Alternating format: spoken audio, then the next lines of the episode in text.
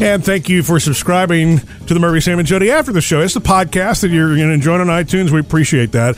Oh, yeah, this Today, is after the show. yeah, and you know Ooh. what? Santa was hanging out with us this morning. He's still here. I can't leave. Why?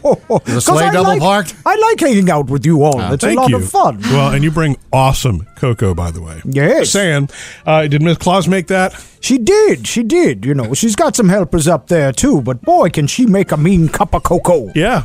Okay.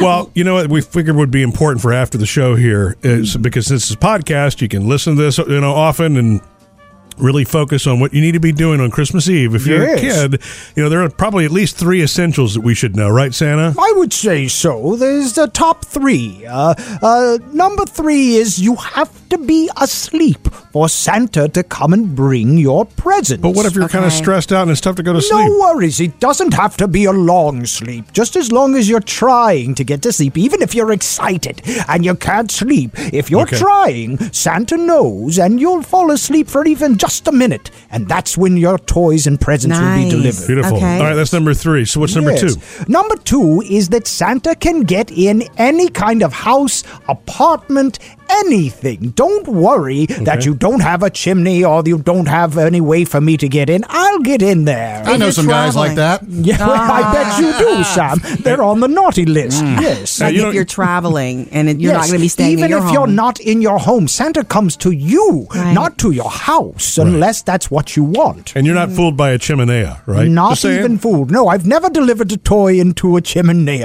No. out. All right, so what is number one, Santa? The number one thing is to remember to have love in your heart. That's the most important thing. If you want to get something wonderful, you need to be generous of spirit and be willing to give something wonderful. And that's the most important thing at this time of year. That's awesome. You know what? Santa's top three. all the emails that we get every single year for you, almost every single one from a child ends with "I love you, Santa." Yes, my favorite phrase I love you, Santa.